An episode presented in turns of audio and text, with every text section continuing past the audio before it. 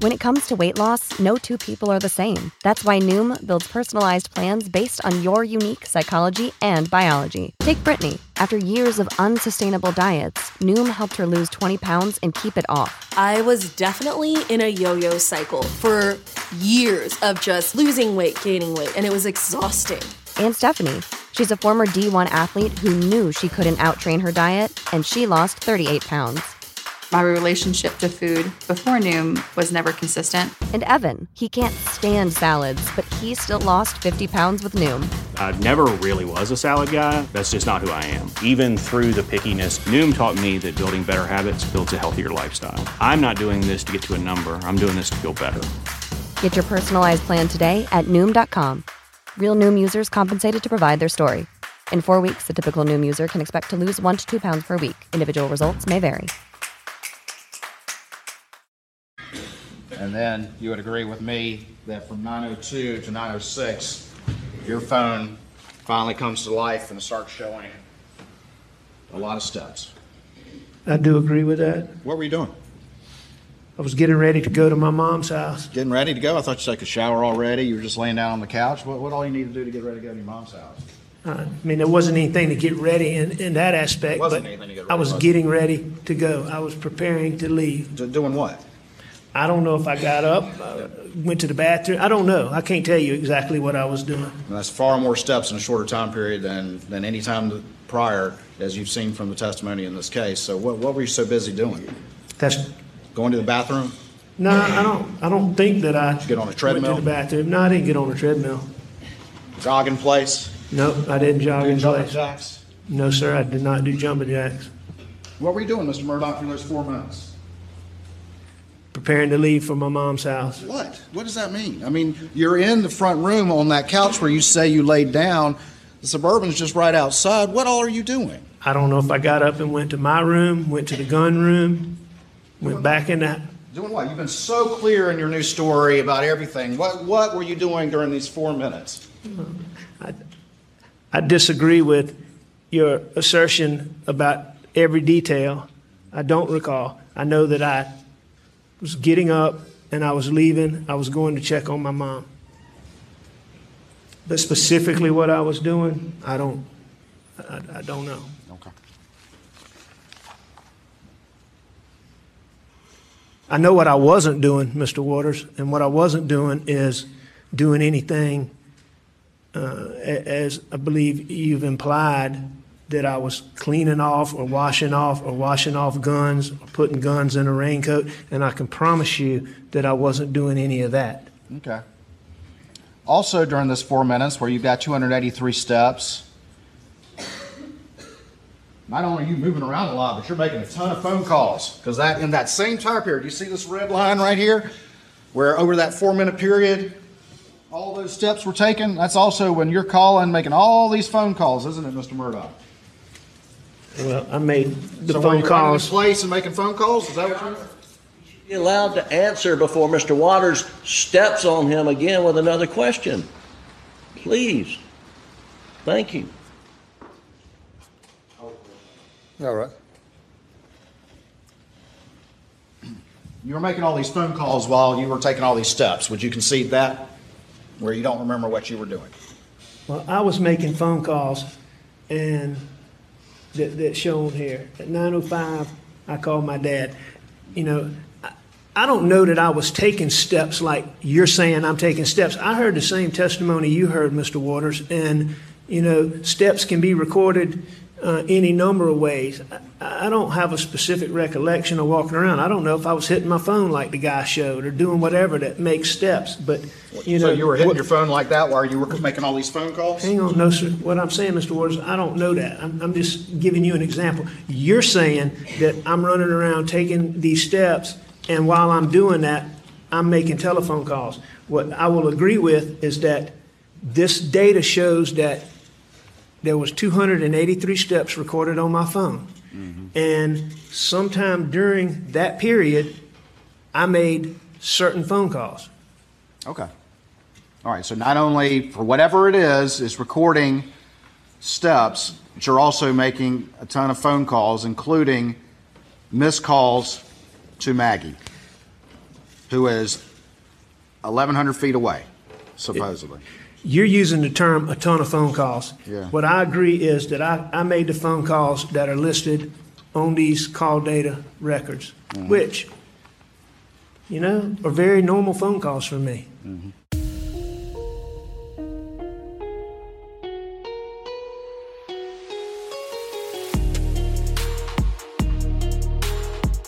Hey, lovely listeners, and welcome back to Crime Analyst, your go-to true crime podcast for expert analysis and deconstruction of cases. Now I'm diving straight back in where I left off in the timeline of events, the night of June seventh, and the usual health warning applies. Listener discretion is advised. So after Special Agent Peter Rudofski revealed Murdaugh's two hundred eighty-three steps in the four-minute window between nine oh two p.m. and eighteen seconds and nine oh six p.m. and forty-seven seconds, as soon as Murdaugh's phone comes to life, Creighton Waters responded with, "He was a busy guy right then, was he?" He certainly was when compared with his steps throughout the rest of that night. And the clip that you just heard at the top of the episode, well, that was Murdaugh being questioned about those steps by Creighton Waters.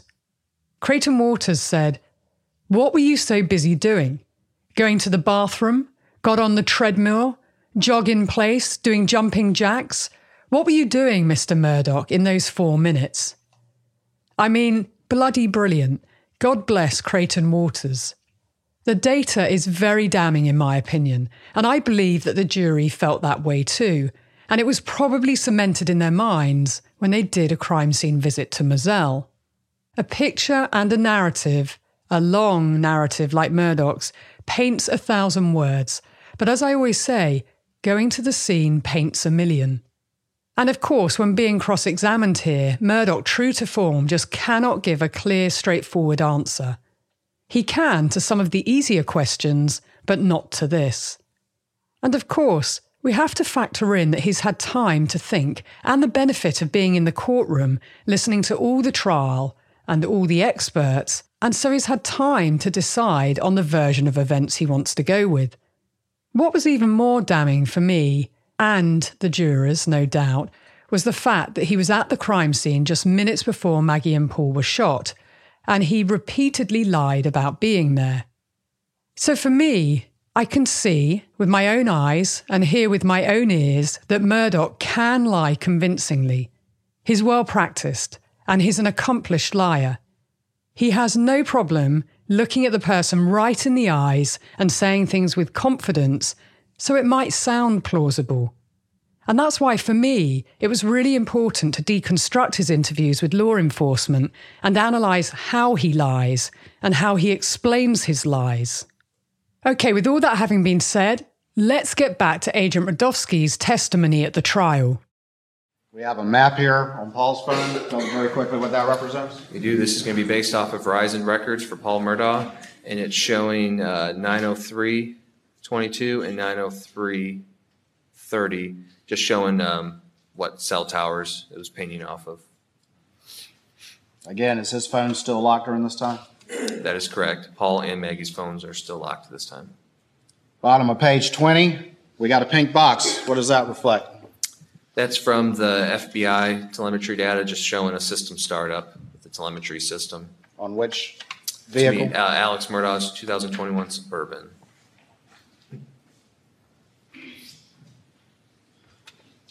Is there a C D R reference to Marianne Dempsey attempting to call Paul? There is.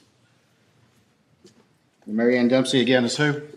Uh, Rogan Gibson's girlfriend at the time.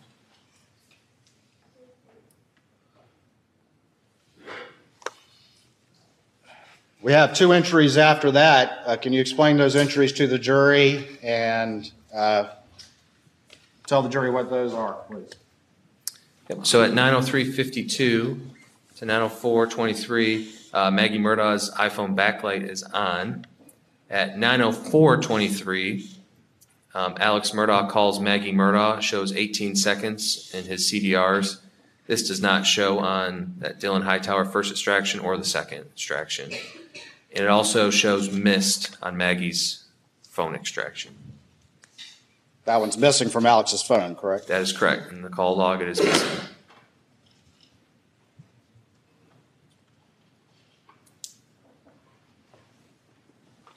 At nine oh five fifteen, is there any activity on Alex's phone? It shows that Alex Murdaugh calls Randolph Murdaugh, eighteen seconds. Uh, does not show on Dylan Hightower extraction or the, the second extraction, just on the C D Rs. We have a pinkish box. What does that represent? Pinkish box can represent that uh, system startup for the telemetry data for the twenty-one Suburban. At nine oh six twelve, what happens? Between nine oh six twelve and nine oh six twenty, uh, Maggie Murdaugh's phone implements uh, orient change, uh, orientation change from portrait to um, to uh, orientation sideways. At nine, that starts at nine oh six twelve? Yes, and it goes to nine oh six twelve. Orientation starts to change. What happens two seconds after that orientation starts to change? At nine oh six fourteen, so that's two seconds afterwards, um, the phone receives an incoming call from Alex. Was that call on the call log when Dylan Hightower downloaded the defendant's phone? It was not.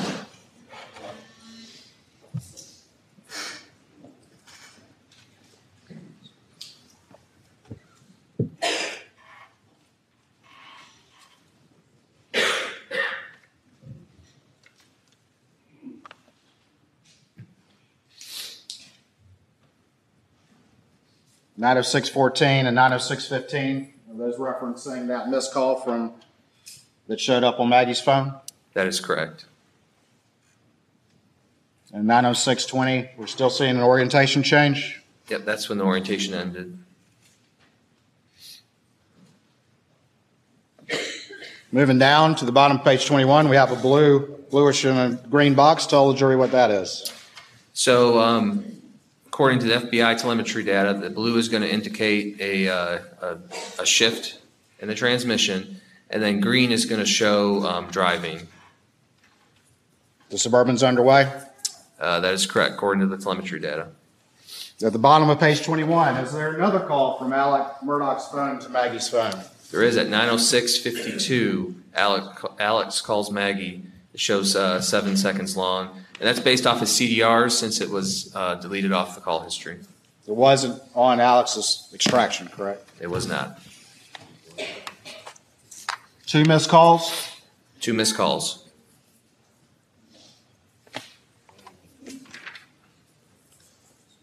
Moving to page twenty-two. At the top, what, if anything, does Alex Murdaugh's phone show in relation to the Suburban? So it's just showing that, um, it, you know, the device connected to the car. When you get in your car, it will, your phone will pair. It's just showing a, a device connection to iPhone. And then the next entry, there's a time range there. Explain that time range to the jury and what that means. So starting at nine oh seven and going till uh, nine forty-four. Nine what? Sorry, nine thirty-one forty-four. Her backlight is off. Her backlight is off. Mm-hmm. That entire time period. That entire time period. It was on, but now it from for this time period from nine oh seven to nine thirty-one, it's going to show off. Going to this map, is that some of the cast data that you did that you testified to the jury? It is. This is a previous slide that we had up. It's showing at nine oh seven oh six. Um, the Suburban is leaving forty-one forty-seven Moselle Road. Two calls to Maggie. Does the Suburban just take a quick right and go down this road right there to the kennels, or does it just continue straight on? It just continues straight on. Doesn't stop by the kennels for a second, does it? It doesn't stop by the kennels. His vehicle does not stop by the kennels. Keeps right on going. Keeps right on going to Moselle Road, makes a right.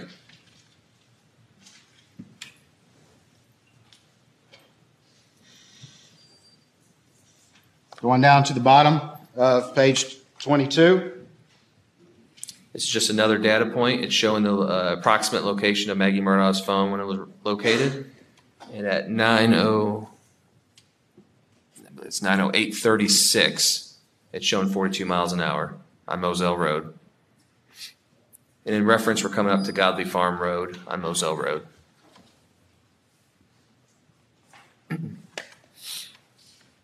This is at nine oh eight thirty-six. And then we have, below that, we have a reference to a data point that you previously showed to the jury at nine oh eight forty-two. Yep, it's going to be on the next page. All right.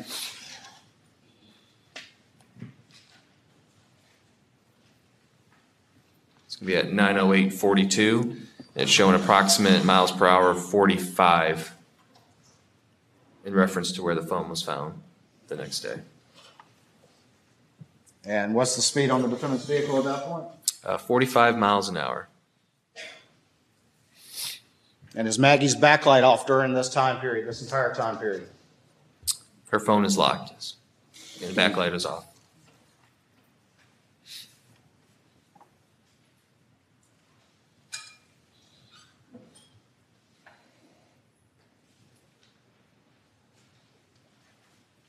At nine oh eight fifty-eight, what do we see? Alex Murdaugh sends a iMessage to Maggie stating, "Going to check on M, be right back." This shows unread in Maggie's phone.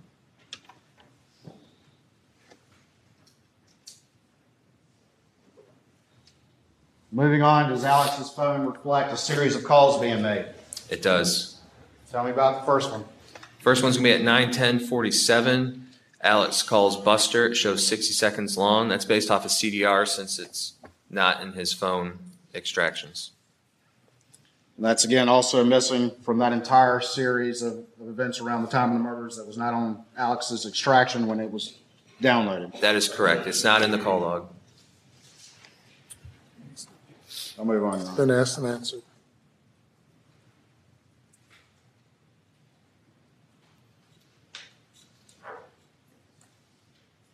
Down at nine twelve fourteen, what, if any, activity is reflected on the defendant's phone? Alex Murdaugh calls Chris Wilson. It shows forty-two seconds long. That's based off his C D Rs because it's not in any of his phone extractions or call log. Its connection time as well? It does.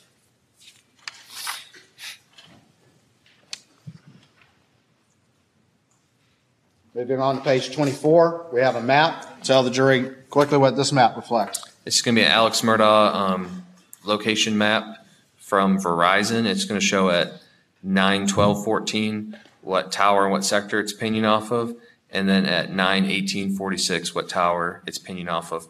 The red dot's going to be Moselle. Green one is going to be the Almeda property. Moving on to the next map, is that similar information of the defendant's trip from Moselle to Almeda? It's similar. It's just going to show you the coverage areas for each um, tower.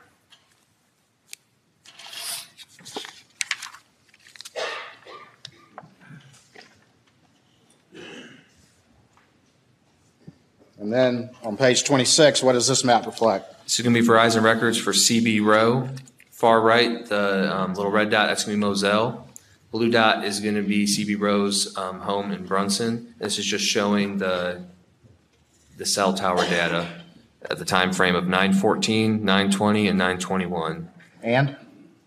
And eleven thirty-seven p m This mm-hmm. is um, close to Fairfax, just for reference. He's pinging in the arc near his home over here in Fairfax, is that right? That is correct. The home. Where's Moselle? Moselle's going to be that red, that red dot to the right.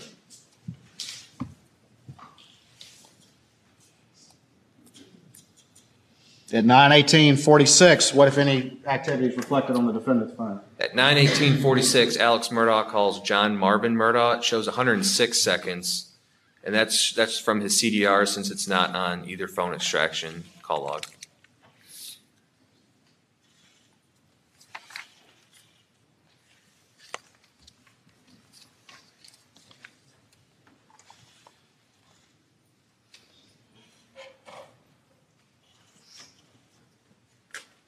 All right, we're on page twenty-six now. Tell the jury quickly what this map reflects. This is also going to be Verizon records from Alex Murdaugh's phone plotted. It's showing starting at uh, six twenty thirty-four all the way to nine forty-six thirty-five. It's showing um, from the cell tower in the sector of Almeda. You said six twenty-four or nine twenty? I'm sorry, nine twenty thirty-four. So roughly twenty-minute period at Ruff- Almeda? Roughly twenty minutes, correct.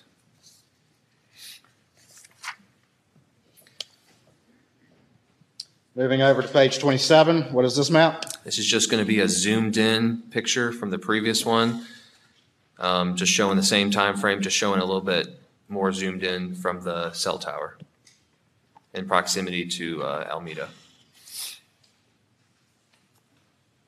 At nine twenty thirty-four, what if anything happens on the defendant's phone? At this time, uh, Chris Wilson calls Alex at nine twenty thirty-four. It shows for one hundred thirty-one seconds, and it, we got this data from his C D R since it does not show on his either one of his extractions. And during that time, Claude C B Rowe at nine twenty-one thirty-six calls, but Alex does not answer it. And again, his phone was pinging back at his house in Fairfax at that time period, correct? That is correct. We see the uh, blue and green box. Tell the jury what's happening with Alex's Suburban at this point. So at twenty-one twenty-two, which that's military time, it's going to be nine twenty-two. Green is going to show um, vehicle movement, and blue is going to show um, transmission shifting. And uh, is that data consistent with the OnStar data at nine twenty-two forty-nine of him arriving in Almeda? It is.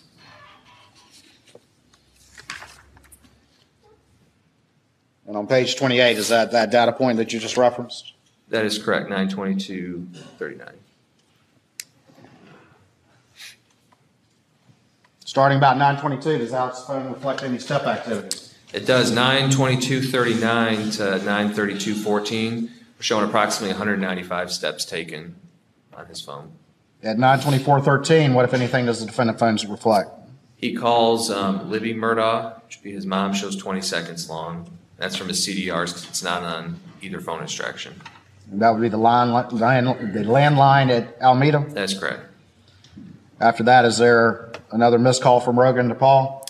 There is at nine twenty-six oh six p m And then at nine thirty-one forty-four, is that the first backlight activity on Maggie's phone since that time period you touched about earlier, about nine oh seven? That is correct.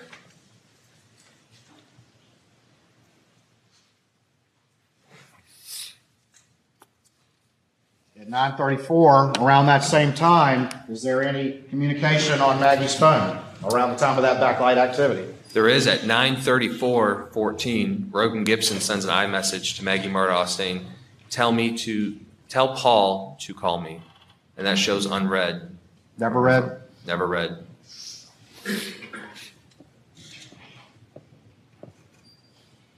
Do we also have backlight activity associated with a missed call to Maggie's phone? We do at nine thirty-four twenty.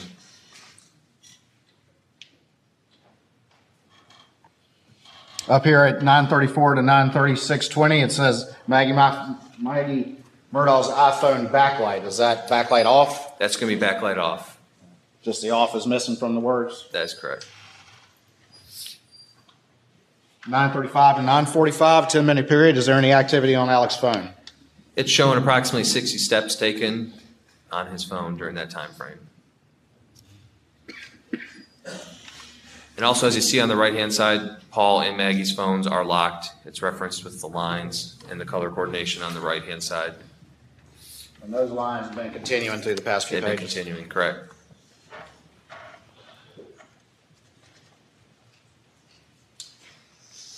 We have some uh, some orange and purple boxes. Quickly tell the jury what those are. So the orange color is going to be that system startup from previous testimony from Falkowski. And then the pink is going to be um, engine running, propulsion. All right. And is there another missed call from Rogan to Paul? There is at nine forty-two seventeen. There's a, uh, a missed call.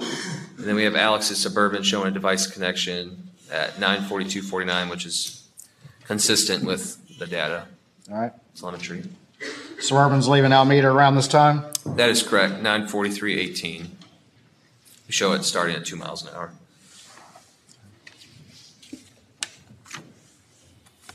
We have some additional telemetry consistent with him leaving? We do. Is there uh, any activity on Maggie's phone at this point? So at nine forty-four oh four to nine forty-five oh four, um, it shows that her backlight was off.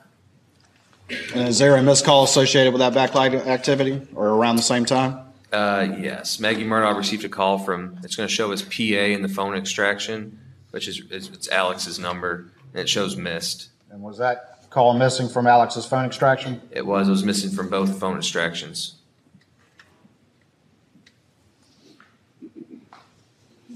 Going down to nine forty-six thirty-five, what, if any, activity do you see? Uh, it shows that Alex Murdaugh called Paul Murdaugh. It shows eighteen seconds long. That's with the connection time. And um, that is based off of Alex's C D Rs. It does not show in um, either extractions. nine forty-seven twenty-three, what, what do we see, if anything? Alex sends a iMessage to Maggie stating, "Call me, babe," and that shows unread in Maggie Murdaugh's extraction. And we see some backlight activity around the time of that text message, that unread text message? We do, a couple seconds.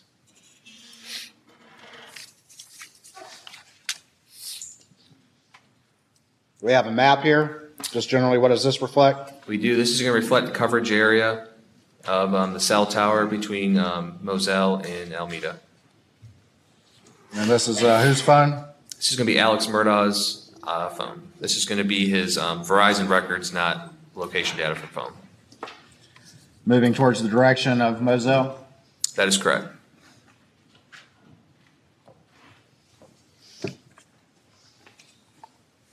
Additional maps consistent with that as testified to by Matt Wilde? That is correct, just showing coverage area. At nine fifty-two fifteen, what if any activity is on Alex's phone? So at nine fifty-two fifteen, Alex Murdaugh um, sends an iMessage to Chris Wilson saying, "Call me if up." Just around the time where he's running eighty miles an hour? That's correct. nine fifty-one forty-three. Is when we have the eighty point one six mile per hour. All right, moving over to the next page. Is there any further activity? Um, Alex ends up receiving a call from Chris Wilson at nine fifty-two fifty-nine.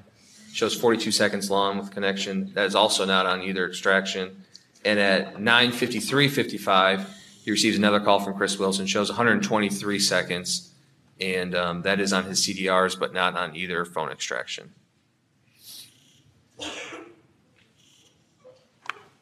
And then from at about nine fifty-six fifty-seven, what, if any, activity do you see on Alex's phone?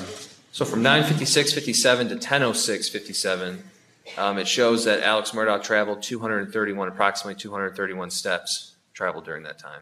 Starting at what time?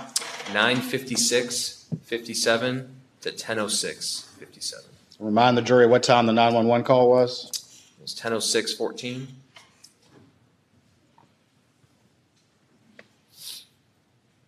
At nine fifty-seven and nine fifty-eight, what activities reflected on Paul's records? So Rogan Gibson calls Paul Murdaugh, shows four seconds, um, and that's based off of C D Rs.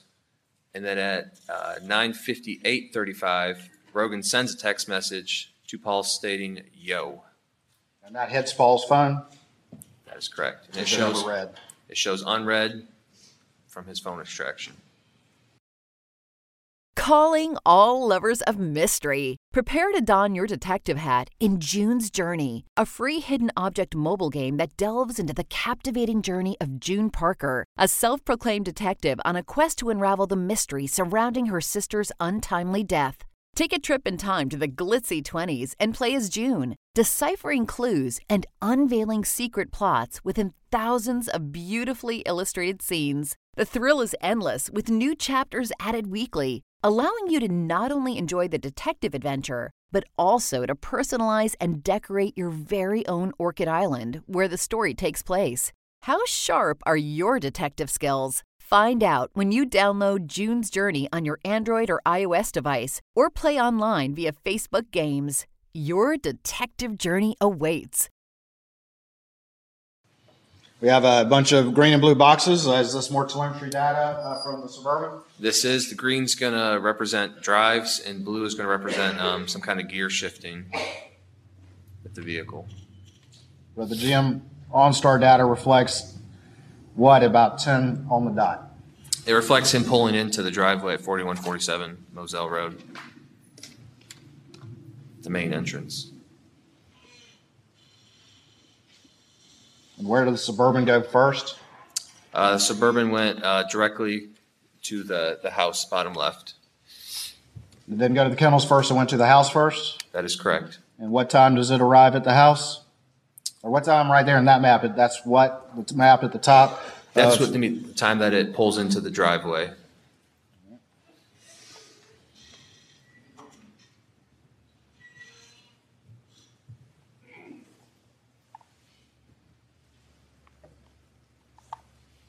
I'm sorry. One second.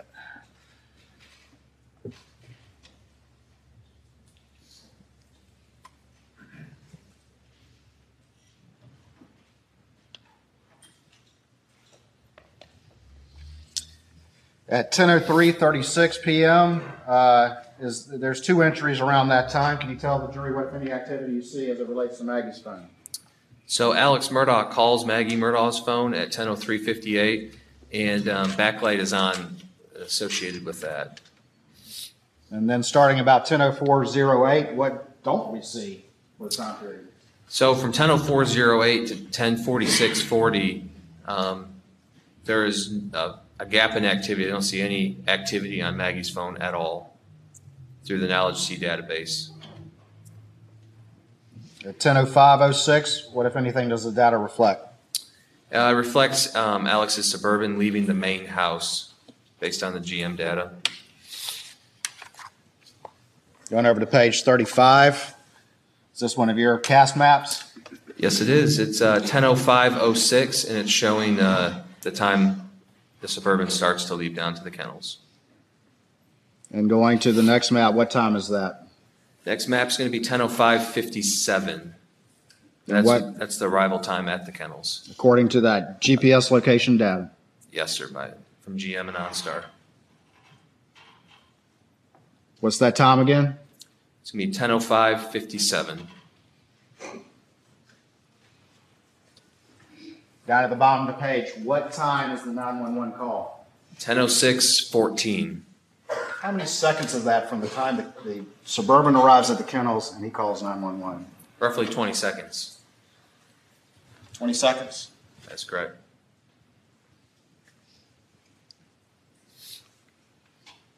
Do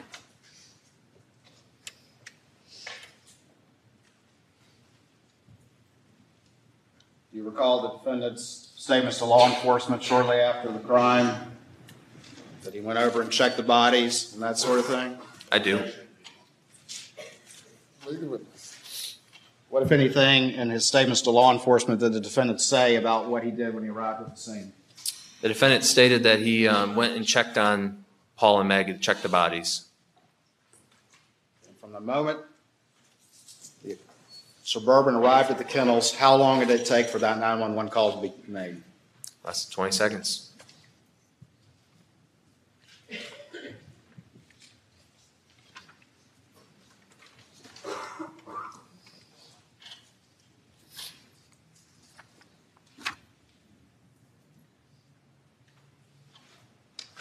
Another call from Rogan to Paul that never be answered? That is correct. ten oh eight twenty-seven, never answered.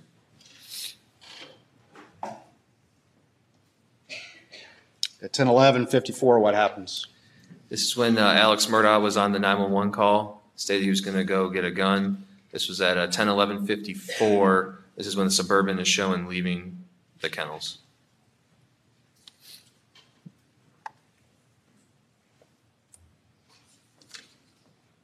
And down at the bottom of page thirty-six, we see another map. What does that reflect? That's going to be ten thirteen fifty-four. And on the next page, it's going to show the map. That's when um, it, his Suburban left the main house going back to the kennels. And what time does the location data reflect that the Suburban arrived back at the kennels? ten fourteen thirty is when it's going to reflect driving back to the kennels. Or approximately. This is when he's coming into the, the view of the kennels. And then what time does the nine one one call end? So the nine one one call is going to end at ten seventeen. And then the step data is what the ten sixteen thirty-seven p.m. is referring to. That's going to be when his step data ended. I believe it was five hundred ninety-four steps taken. After the nine one one call, does the defendant's phone reflect any activity?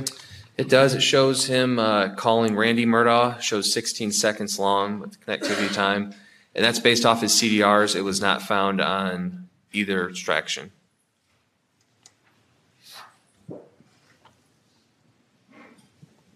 Then also we have a ten eighteen where he's um, sending a text message to Randy saying, please, please call me emergency. Is there step activity around this time on Alex's phone? There is. Uh, ten eighteen fifty-three to ten twenty-eight oh five. We're showing approximately five hundred twenty-five steps taken during that time frame.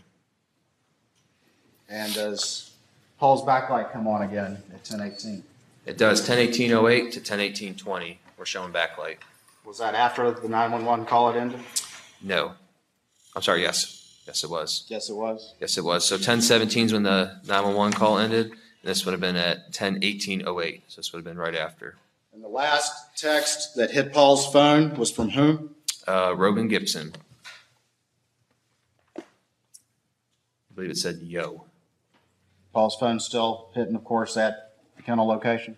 That is correct. This is going to be off of his iPhone location data. Where was Paul's phone found again, according to your knowledge of the investigation? It was found on um, Paul's rear end, facing up.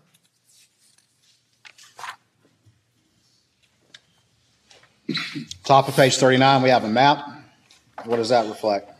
This is going to reflect um, Verizon records for Alex Murdaugh, starting at ten nineteen all the way to eleven eighteen, and it's just showing the uh, the sector it was pinning off of, and that's in the area of Moselle Road. All right, we have a range of times there from the ten-ish hour to the eleven-ish hour p m with Alex being there. That is correct.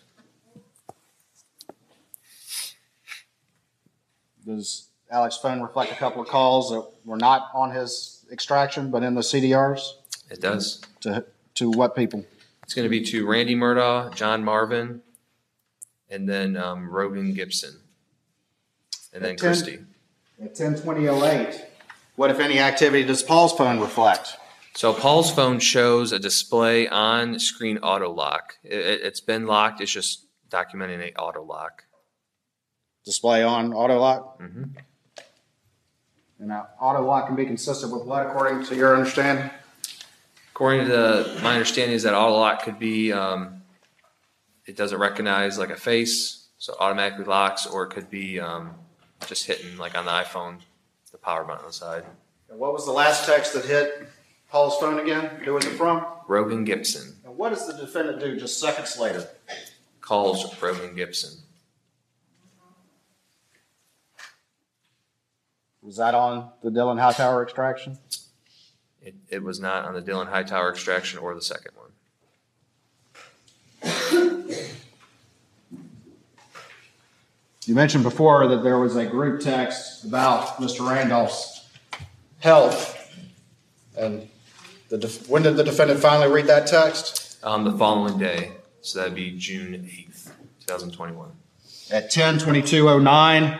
Was there a text that the defendant read?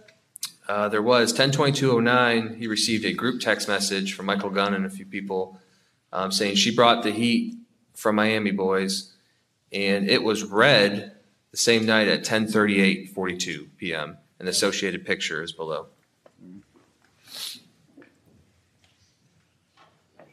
The ten twenty-four and the ten twenty-five hours, what, if anything, does the uh, defendant's phone reflect?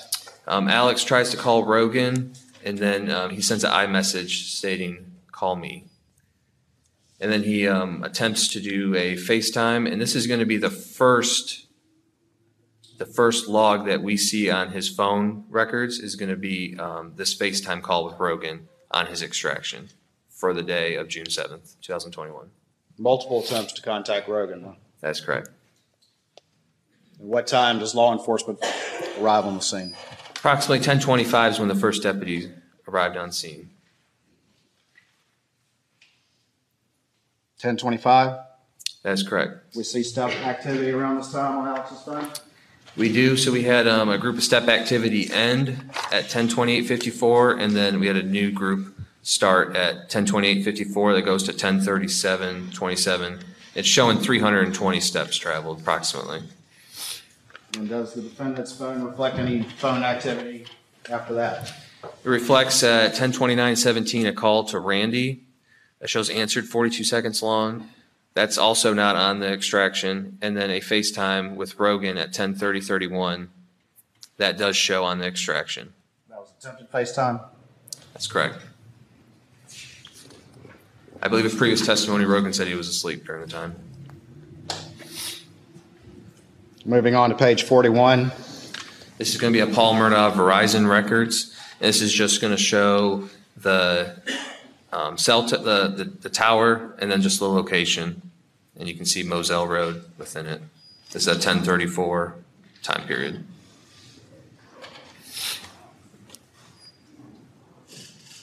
Is there a display on activity on Paul's phone, but also a phone call from Nolan Tutin around that time? That is correct. Correct. Around ten thirty-four, it's showing uh, display on, and then a Nolan Tutin phone call. And then finally, what time does Paul's phone finally die? Paul's phone finally dies at ten thirty-four twenty-four p m on June seventh, two thousand twenty-one. Almost two hours after the kennel video? That is correct. Okay, so what did you make of all of that? I'm curious, what jumped out at you? I'm going to share with you some of the key things for me. Firstly, at nine oh three p m, Marianne, Rogan Gibson's girlfriend, tried to call Paul with no success. This underlines to me that Paul was most likely dead by then. Then Maggie's backlight on her phone is on, and Murdaugh calls her, but this call is seen as a missed call on Maggie's phone, but it's missing on the call data from Murdaugh's phone. It's really damning for me that calls are missing from Murdaugh's phone, yet they're seen on the Verizon log, the log that he's not able to control or interfere with. Also, the orientation change on Maggie's phone shows it's most likely on the move, and if it were in Maggie's hands, it would have unlocked. So again, that tells me Maggie was dead by this time, and almost simultaneously, we know that Murdaugh's Suburban is on the move. His phone has connected with his car at nine oh six p m and fifty-three seconds. Then from nine oh seven p m to nine thirty-one p m and forty-four seconds, Maggie's phone backlight is off. And at nine oh seven p m and six seconds, Murdaugh's Suburban leaves Moselle for Almeda. Murdaugh's phone calls Maggie's phone twice, yet rather than turning right to the kennels, he drives on past it. He then texts Maggie, "Going to check on M, be right back." But he was right there at the kennels. Why text? Now he could have popped to the kennels for a few minutes to check in with Maggie and let Maggie and Paul know that he was going to Almeda. But he did not do that, nor did he call Paul's phone. For me, that's damning, and again more so when you go to Moselle and see it all for yourself. Also, he wasn't able to raise Maggie by the phone. Why wasn't he concerned about that? That's significant, and it makes no sense. Those calls and texts take time. It would have made more sense to let her know in person. Well, unless, of course, he already knows what's happened, and this is a conscious alibi that he's creating. Going back to the phones, at nine thirty-one p m and forty-four seconds, the backlight is back on on Maggie's phone. Rogan sent her an iMessage saying, "Tell Paul to call me," but it was never read. At nine forty-two p m and forty-nine seconds, Murdaugh is back in the car and leaving Almeda. At nine forty-five p m, Maggie's phone receives another call from Murdaugh's phone. This call was missing from both his data extractions. At nine forty-six p m and thirty-five seconds, Murdaugh finally calls Paul's phone. He's been unable to get hold of Maggie, and he claims he didn't know where Paul was, yet this is the first time he tries to call him. At nine forty-seven p m and twenty-three seconds, he iMessages Maggie, "Call me, babe." At nine fifty-two p m and fifteen seconds, he iMessages Chris Wilson, "Call me if up." And at this point in time, he's travelling at around eighty miles per hour in the dark on the country roads. eighty miles per hour. Now, I don't care how well you know the roads. That's crazy. In the dark, on not great roads and no lights. Why was he speeding like this? And his texting too. What's so urgent? At nine fifty-six p m and fifty-seven seconds to ten oh six p m and fifty-seven seconds, Murdaugh travels two hundred thirty-one steps. So that's still not up to his seventy steps per minute, but he's pacing around. At ten oh six p m and fourteen seconds, he calls nine one one.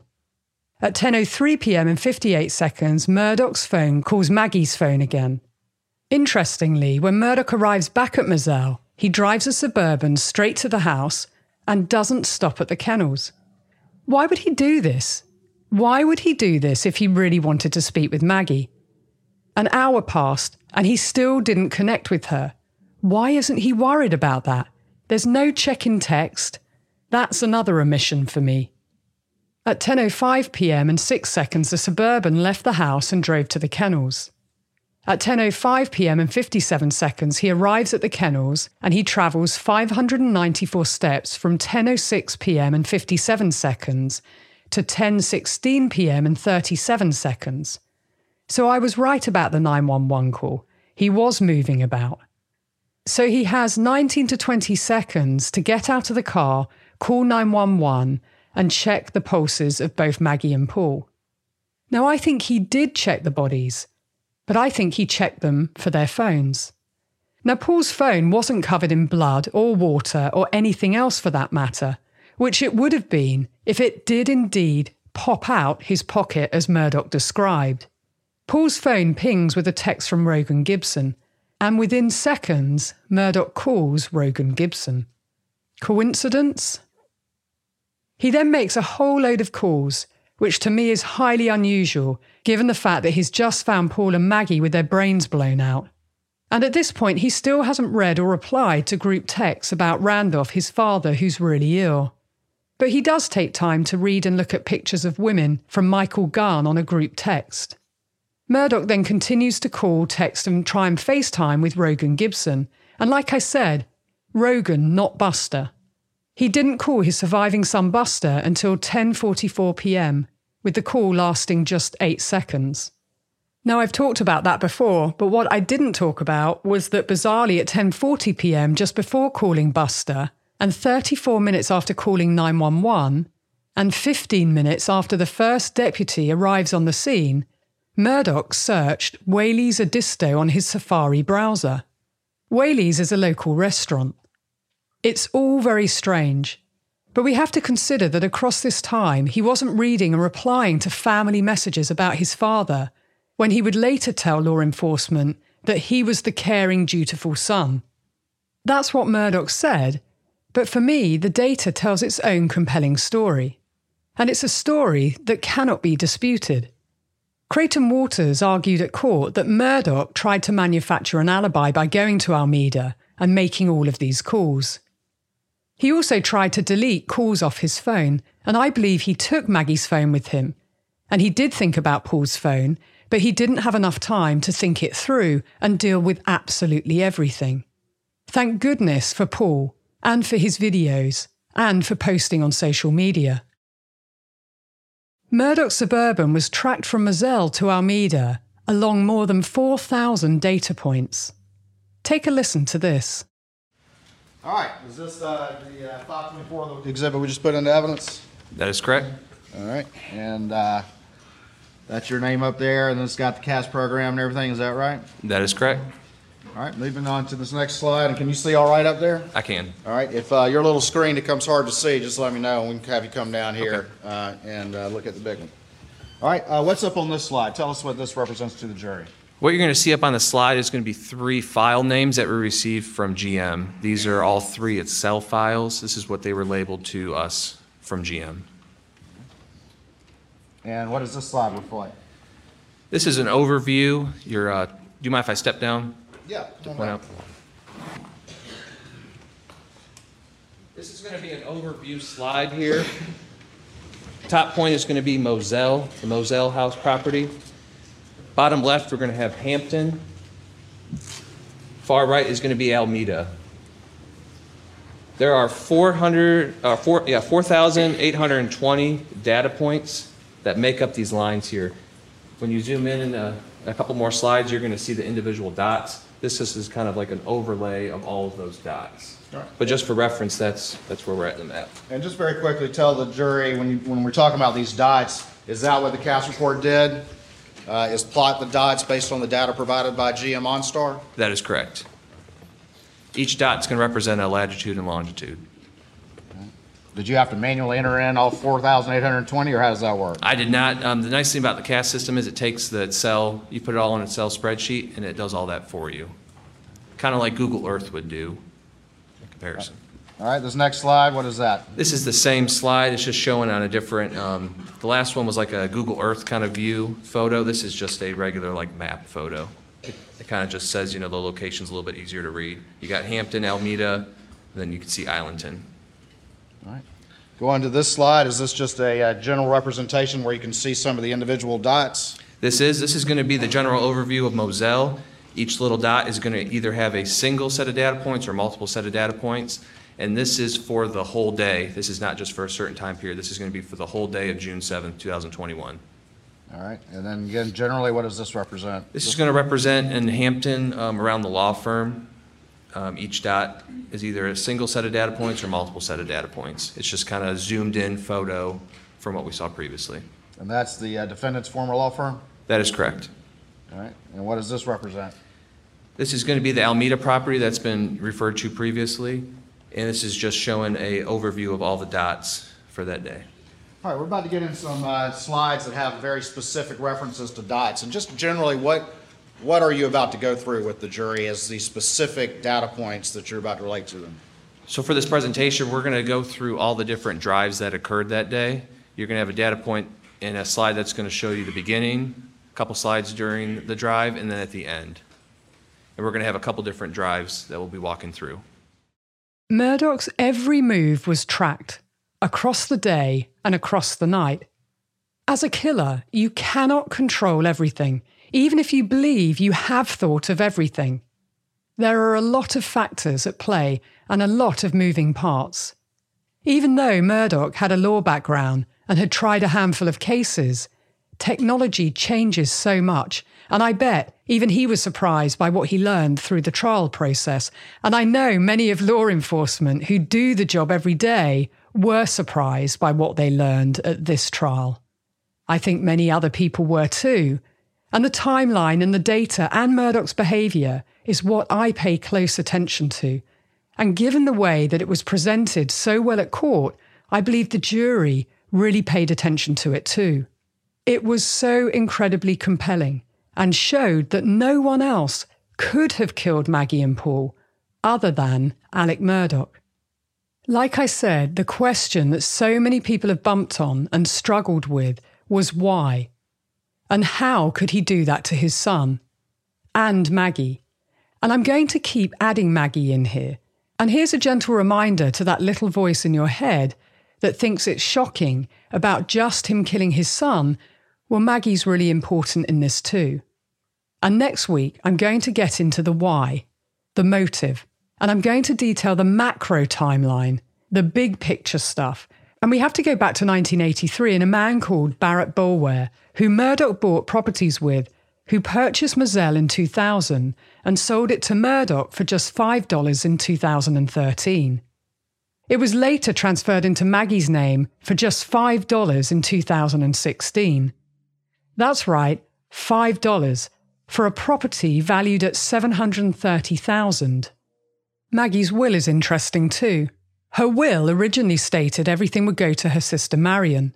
However, that had been crossed out and changed to Randolph Murdaugh with instruction that in the event of Maggie's death, everything would go to Alex. And that's not the half of it. Join me next week when I'll get into all of it. Until then, be curious, ask questions, and always trust your instincts.